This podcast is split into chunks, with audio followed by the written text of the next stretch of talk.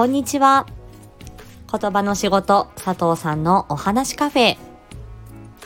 本日もお耳に書かれて嬉しいです。この配信では言葉、声、コミュニケーション、伝え方など日常で使えるヒントをお話ししております。ツイッターでも発信をしています。プロフィール欄からご覧いただけると嬉しいです。本日は好きなことがあるっていいねというテーマです。え父方の私のおじいちゃんの、えー、思い出でございます、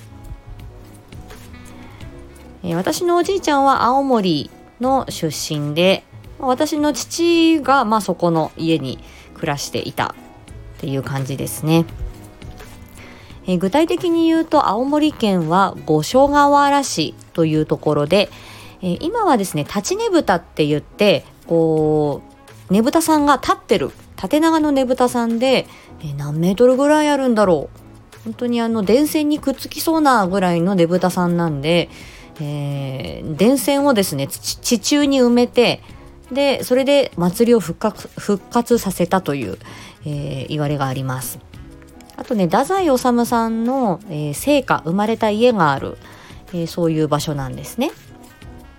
でまあ非常にあの冬は雪深くなりましてで雪国でおなじみの吉幾三さんのふるさとでもあります。えー、青森の、えー、じいちゃんの家はですねおじいちゃんはね大工をしていて結構ね明るくてあのー、カラオケ好きな 結構陽気なおじいちゃんでしたね。で車をねあの外に置いとくと雪国って雪で埋もれてしまうのでガレージ付きの家を自分で建ててで、えー、そのガレージその車庫の中にねおばあちゃんがつけたあの漬物の樽なんかが入ってるそんな思い出があります。でえー、まあ雪深いんでねあの私が妹とね鎌倉に入ってる写真が残ってるんですけどそれはおじいちゃんのお家の庭先で普通にあの雪かきして雪をこうね寄せておくともうあっという間に鎌倉状態になってしまって私が子供の頃はお盆正月青森に行ってた時期はうーんもうねやっぱりメートル単位で積もってましたね。であっという間に鎌倉になっちゃってえ、あの、私たちははしゃいで あの、えー、遊んでいましたね。まあでも、まあ今、あの、おじいちゃんもおばあちゃんも、そしてあの、私の父親も亡くなっていますし、そしてその青森のお家も今はありません。私の記憶の中にそのお家があります。で、えー、私が結婚するってなって、えー、もう10年以上前になるんですが、でそのと顔合わせみたいなのが終わってでお正月はみんなで青森で過ごすっていうことで、まあ、私の両親と私とあと私の妹で、えー、青森で過ごしました。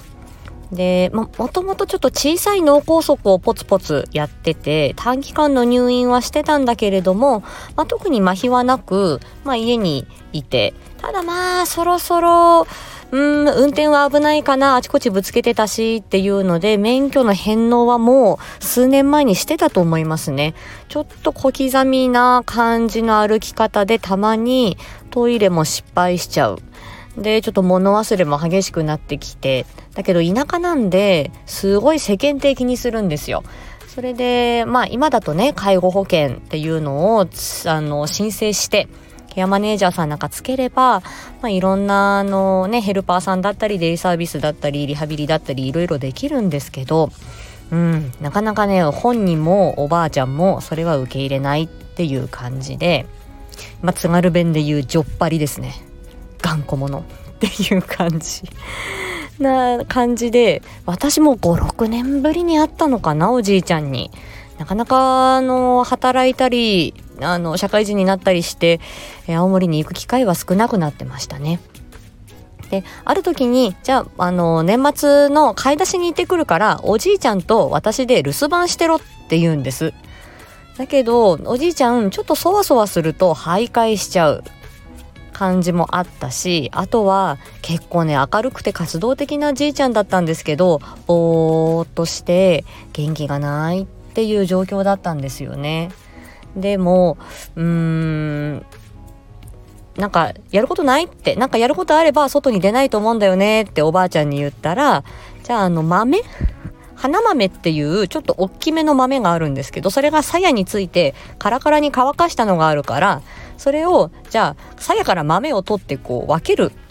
のをやれと。でそうするとおじいちゃんと私でその豆を留守番中に あの仕分けをやってたんですけどまあ早いんですよじいちゃんね。で、いや、じいちゃん早いね。私なんかまだこれしか豆取れてないよ。なんて言うと、なんかね、ニコッと笑って、あの、嬉しそうでした、とっても。で、年が明けて、えー、で、お風呂がね、すごい寒いんですよ。古い家だし、もうタイルだし、スケートリンクにね、なんか、行くような、もう脱衣所も寒いし、もう心臓に悪いから、なんか銭湯行ったりねいろいろ行ったんですけどでじゃあカラオケが好きだったんでおじいちゃん。とりあえずおじいちゃんを元気にしたいっていうプロジェクターだったんですよねその年末年始。で、えー、カラオケに行きました。それでそしたら生き生きとですね1曲目何だったかな？サザンカの宿かなんか、えー、歌い出して。すごい上手なね、歌でしたよ。でもね、しみじみ聞くと不倫の歌なんですよね。愛しても愛しても、ああ、人の妻。ちょっとね、あ、おばあちゃんもいるのに、うん、まあ不倫の歌だけど、まあいいかっていう感じで過ごしましたが、そう言って結構ノリノリで明るく、なんかカラオケも歌うし、あとは途中でね、おばあちゃんの手を取って、社交ダンスをねちょっと習ってたみたいでなんかね生き生き踊り出したんですよ。でなんかああいい時間だなーって思ってでまあまたおばあちゃんと2人でねまた過ごすわけですけどうんまあ元気でやっててくれようと思ったんですがその1年後にね亡くなることになってしまいましたただあのおじいちゃんの姿をあの私もその楽しそうなおじいちゃんの姿をあの記憶に焼き付けることができましたしいろんな好きなことねその畑だったり大工仕事だったり手先を動かすこととか社交ダンスとかカラオケとかいろんなことをあのじいちゃんはやってたのでそういう引き出しを引きあの、まあ、見つけてこう取り組もうってやってみようっていう風に、まあ、私が声をかけたりあの、まあ、あの協力してもらったりっていうことであのまあ、それもねリハビリの大事な仕事なんだなと思いました。おばあちゃんはそれは思いつかなかったって言っていてあそれだけでもまあちょっとじいちゃん高校できたかな。でも好きなことがある。でもそれっておじいちゃんの今までの人生だからいいな。好きなことがあるっていいね。と思って。私も若いうちにいろいろな楽しみとか好きなことを、えー、いろいろ経験していきたいなと思います。皆さんも一度きりの人生ですから、